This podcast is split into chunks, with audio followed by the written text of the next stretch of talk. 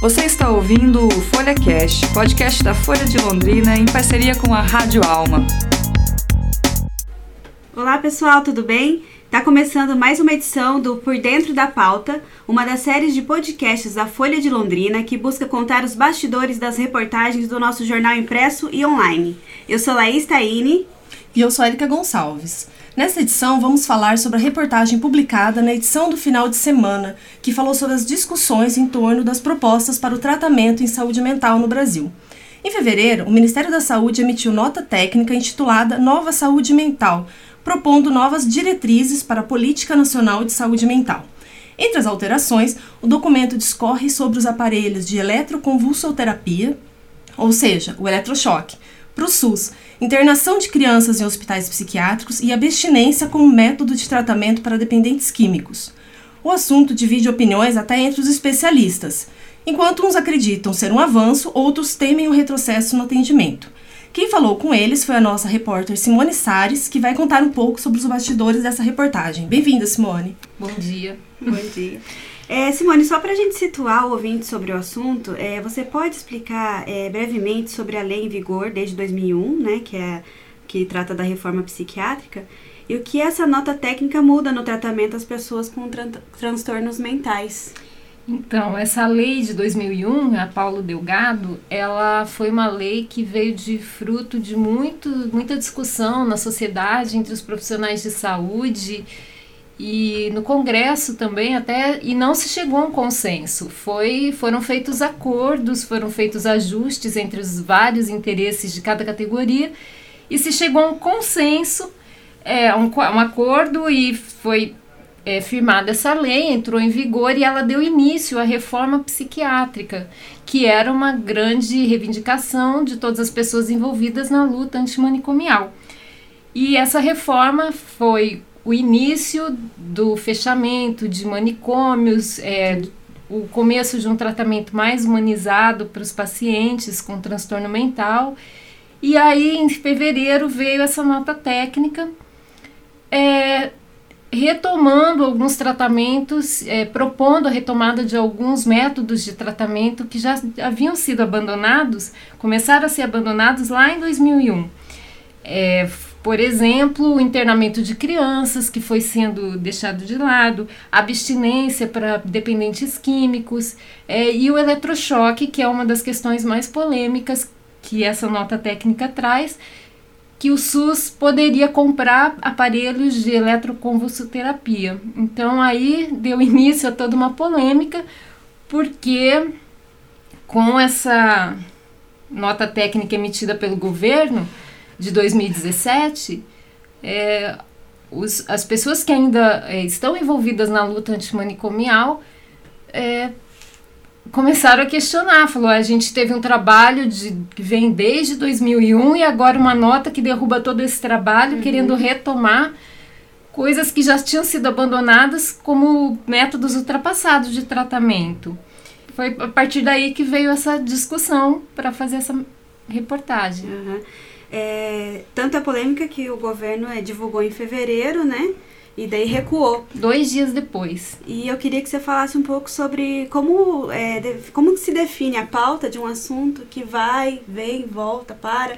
Como é que vocês é, discutiram? Se estava desde fevereiro discutindo sobre abordar esse assunto e por que, que saiu agora em maio? Sim, quando a gente retomou as reportagens na Folha, a gente um dos temas levantados para a gente abordar foi a essa questão desse, dessa perspectiva de retrocesso na, na, no tratamento de saúde mental.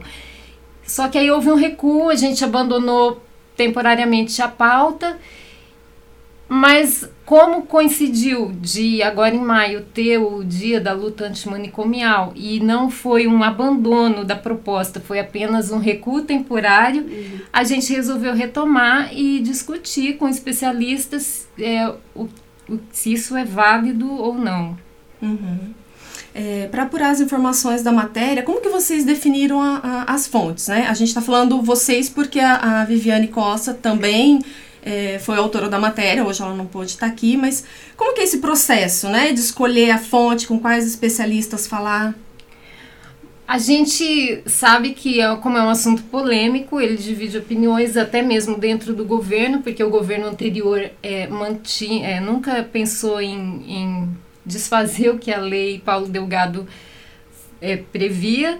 E aí entra um novo governo, Michel Temer, é, e, e tenta reformular essa, a, a política nacional de saúde mental. Então, como tem dentro do próprio governo, divide opiniões, é, as pessoas que trabalham com isso também têm opiniões divididas. E a gente tentou ouvir pessoas favoráveis à medida e pessoas contrárias à medida. E foi assim, a gente procurou várias entidades e que, que se posicionaram contra e a favor e escolhemos duas de cada para poder discutir com elas essas novas medidas que estão sendo propostas. É, ao mesmo tempo, vocês estão lidando com um assunto que é bastante delicado, né? E você também entrevistou uma jornalista, né, que é a Daniela Arbex. Ela publicou o um livro Reportagem Holocausto Brasileiro, que conta a história do Colônia, o maior hospício brasileiro instalado em Barbacena, em Minas Gerais. É, como foi conversar com outra jornalista e o que, que ela te contou?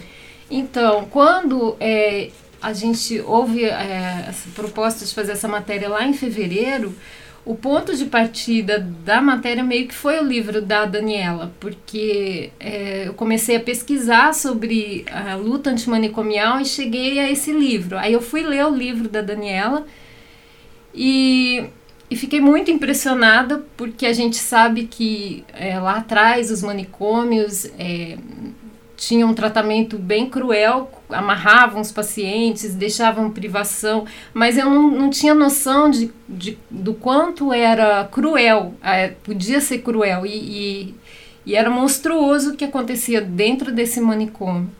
E conversar com a Daniela, fui poder conversar com ela foi muito interessante.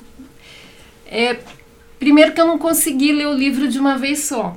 É, eu eu li o livro, eu chorava muito enquanto eu li o livro, porque são histórias. É, ela ouviu os sobreviventes daquela, daquele período, e são histórias muito marcantes, muito tristes, e eu chorava muito, não conseguia nem assimilar o que eu estava lendo. Aí eu terminei de ler, comecei a ler de novo, já sabendo que eu ia encontrar no decorrer do livro.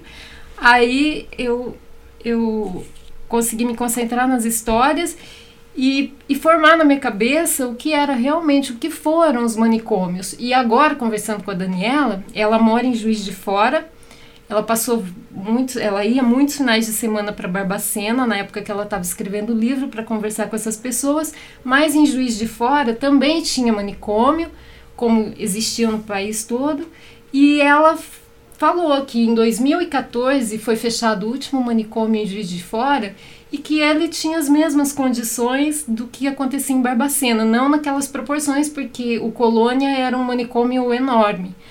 Era menor em Juiz de Fora, mas acontecia da mesma forma, com pacientes amarrados, é, com privação de comida, é, sem tratamento humanizado. Então, conversar com ela, ela se coloca contra também, porque ela entrou nessa história e, e conversar com ela foi muito tocante, assim, para ouvir.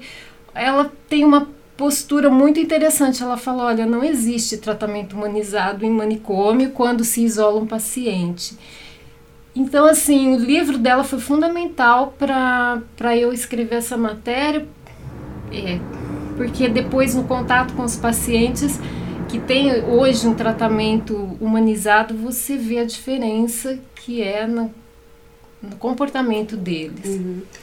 Esse, é, é esse contato foi no CAPS 3, né? Que você foi, foi é, ouvir, enfim, conhecer de perto essas pessoas. E como é que foi trazer essa percepção da realidade para o leitor? Então, eu passei uma manhã no CAPS. É, foi bem difícil conseguir entrar lá. É, Fiquei mais de uma semana tentando autorização para poder entrar, é, tentando com a Secretaria Municipal de Saúde, eles é, não queriam autorizar, é, demoraram bastante para. Até que chegaram e falaram: pode ir, mas não pode mostrar os pacientes, identificar nenhum deles. E eu e a fotógrafa Gina Mardones é, passamos uma manhã toda lá, conversando com os profissionais que trabalham com esses pacientes e conversando com eles próprios. E foi muito curioso, porque assim, são pessoas que vêm de um internamento de sucessivos internamentos da época que ainda não existia reforma psiquiátrica, foram internadas sucessivas vezes. Um senhor com quem eu conversei foi internado 18 vezes seguidas no, no hospital psiquiátrico e quando ele começou a frequentar o CAPES, ele abandonou os internamentos, começou a controlar com medicação e vai lá todos os dias, passa o dia lá, às vezes ele não participa de nenhuma atividade, mas ele está lá, conversa com as pessoas, é acolhido pelos, pelos profissionais, ele tem quem o escute, tem quem o acolha, tem quem o entenda, e isso faz toda a diferença. Ele falou assim: Olha, a minha vida mudou. Eu chegava aqui quebrando as coisas, eu quebrava relógio, eu quebrava tudo na parede, ele é extremamente agressivo e hoje está lá uma pessoa calma. Ele falou: Eu não preciso mais quebrar as coisas. Então, entrar no CAPES deu uma percepção do, da diferença que é você manter um paciente dentro de um hospital medicado o tempo inteiro e isolado de contato com os familiares e com outras pessoas e, e ver como é um tratamento humanizado, como é, é quando você trata como um um outro doente normal. Você não isola um paciente que tem câncer, você não isola um paciente que tem uma outra doença, ele continua convivendo. Então esses pacientes, o CAPES, ele prega que os pacientes têm que conviver, tanto que eles promovem saídas, eles vão ao cinema, eles vão à exposição agropecuária de Londrina, eles fazem, porque eles falam, vocês são pessoas que têm que ter uma vida normal, conviver em sociedade. E é isso que eles estão aprendendo a fazer lá. E é muito lindo, assim. São pessoas com quem eles têm muita consciência do problema deles. Isso também me chamou a atenção. Não são pessoas que estão alheias a, ao problema de saúde. Eles têm consciência, mas têm consciência também de que ali eles têm é, todo o apoio que eles precisam. Isso é muito bonito de ver lá dentro. Eu fiquei bem feliz do que eu vi ali. É, como jornalista, é, apurando esses dados, conversando com essas pessoas que passaram por esse tratamento, pelos dois tipos de tratamento, né? Como faz um jornalista, um profissional que, que, se emociona, né? Que acaba se emocionando. Como lidar com isso na hora de escrever a matéria, né? Você acaba passando também essa emoção no seu texto?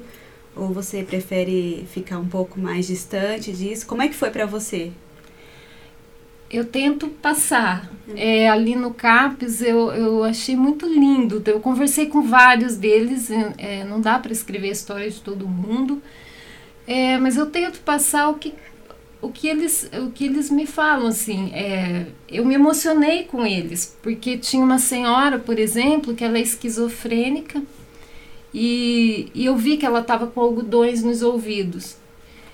E aí eu achei que era por algum outro motivo. E aí a coordenadora do CAPES falou, não, ela usa esses algodões. Ela falou, você reparou que ela tem algodões? Eu falei, tem. Ela falou, ela coloca esses algodões porque ela acha que aí ela não vai ouvir as vozes. E essas coisas todas emocionam, assim, sabe? É, são coisas. Conversar. É, tem um casal que se conheceu dentro do CAPES, casou dentro do CAPES, e aí ela fala, ah, ele, a, a paciente, a mulher dele ah, ele tem tanto amor por mim, eu fiquei internada e ele ia me visitar todos os dias no hospital. E ele falava, é, marido tem que ser assim mesmo. E são essas histórias, essas pequenas é, histórias assim que vão emocionando. Eu tentei passar isso no texto, mas eu não sei se, se eu consegui. Conseguiu porque... sim. E eu vi também que você trouxe um jornalzinho de lá, né? Trouxe.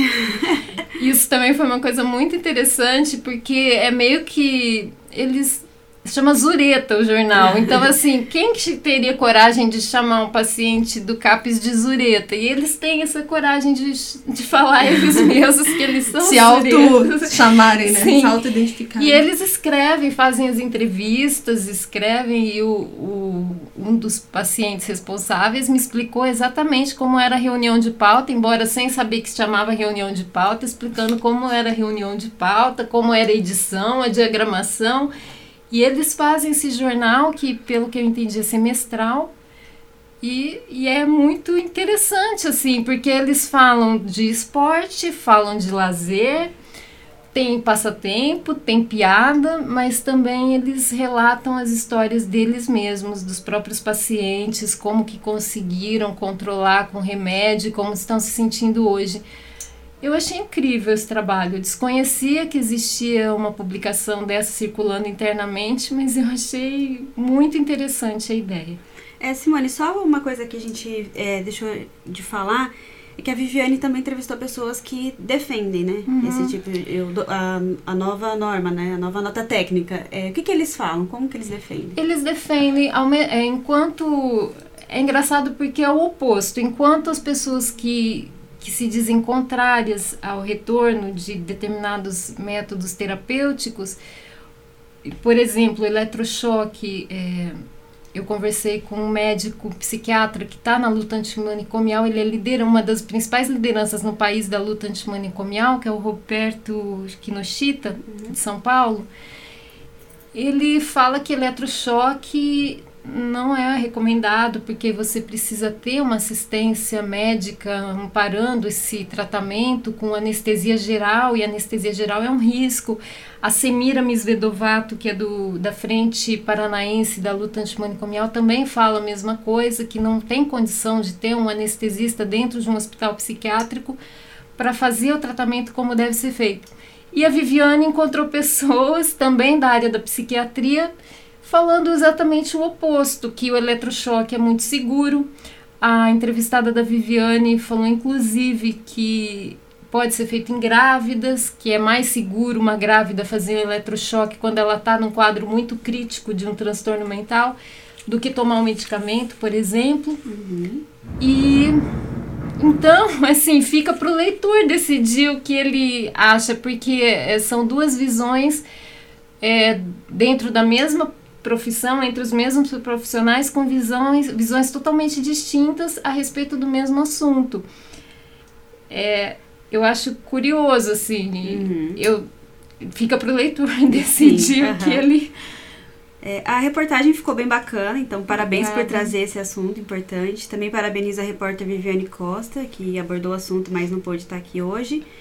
E aos ouvintes que querem ler essa matéria, ela está no portal do, da Folha de Londrina e as pessoas encontram na, na aba reportagem, né, Érica? Isso, é a edição de final de semana, de 18 e 19 de maio. Então, tá lá no site, que é o folhadelondrina.com.br. E tem outras, né, vários mais detalhes dessa, dessas matérias.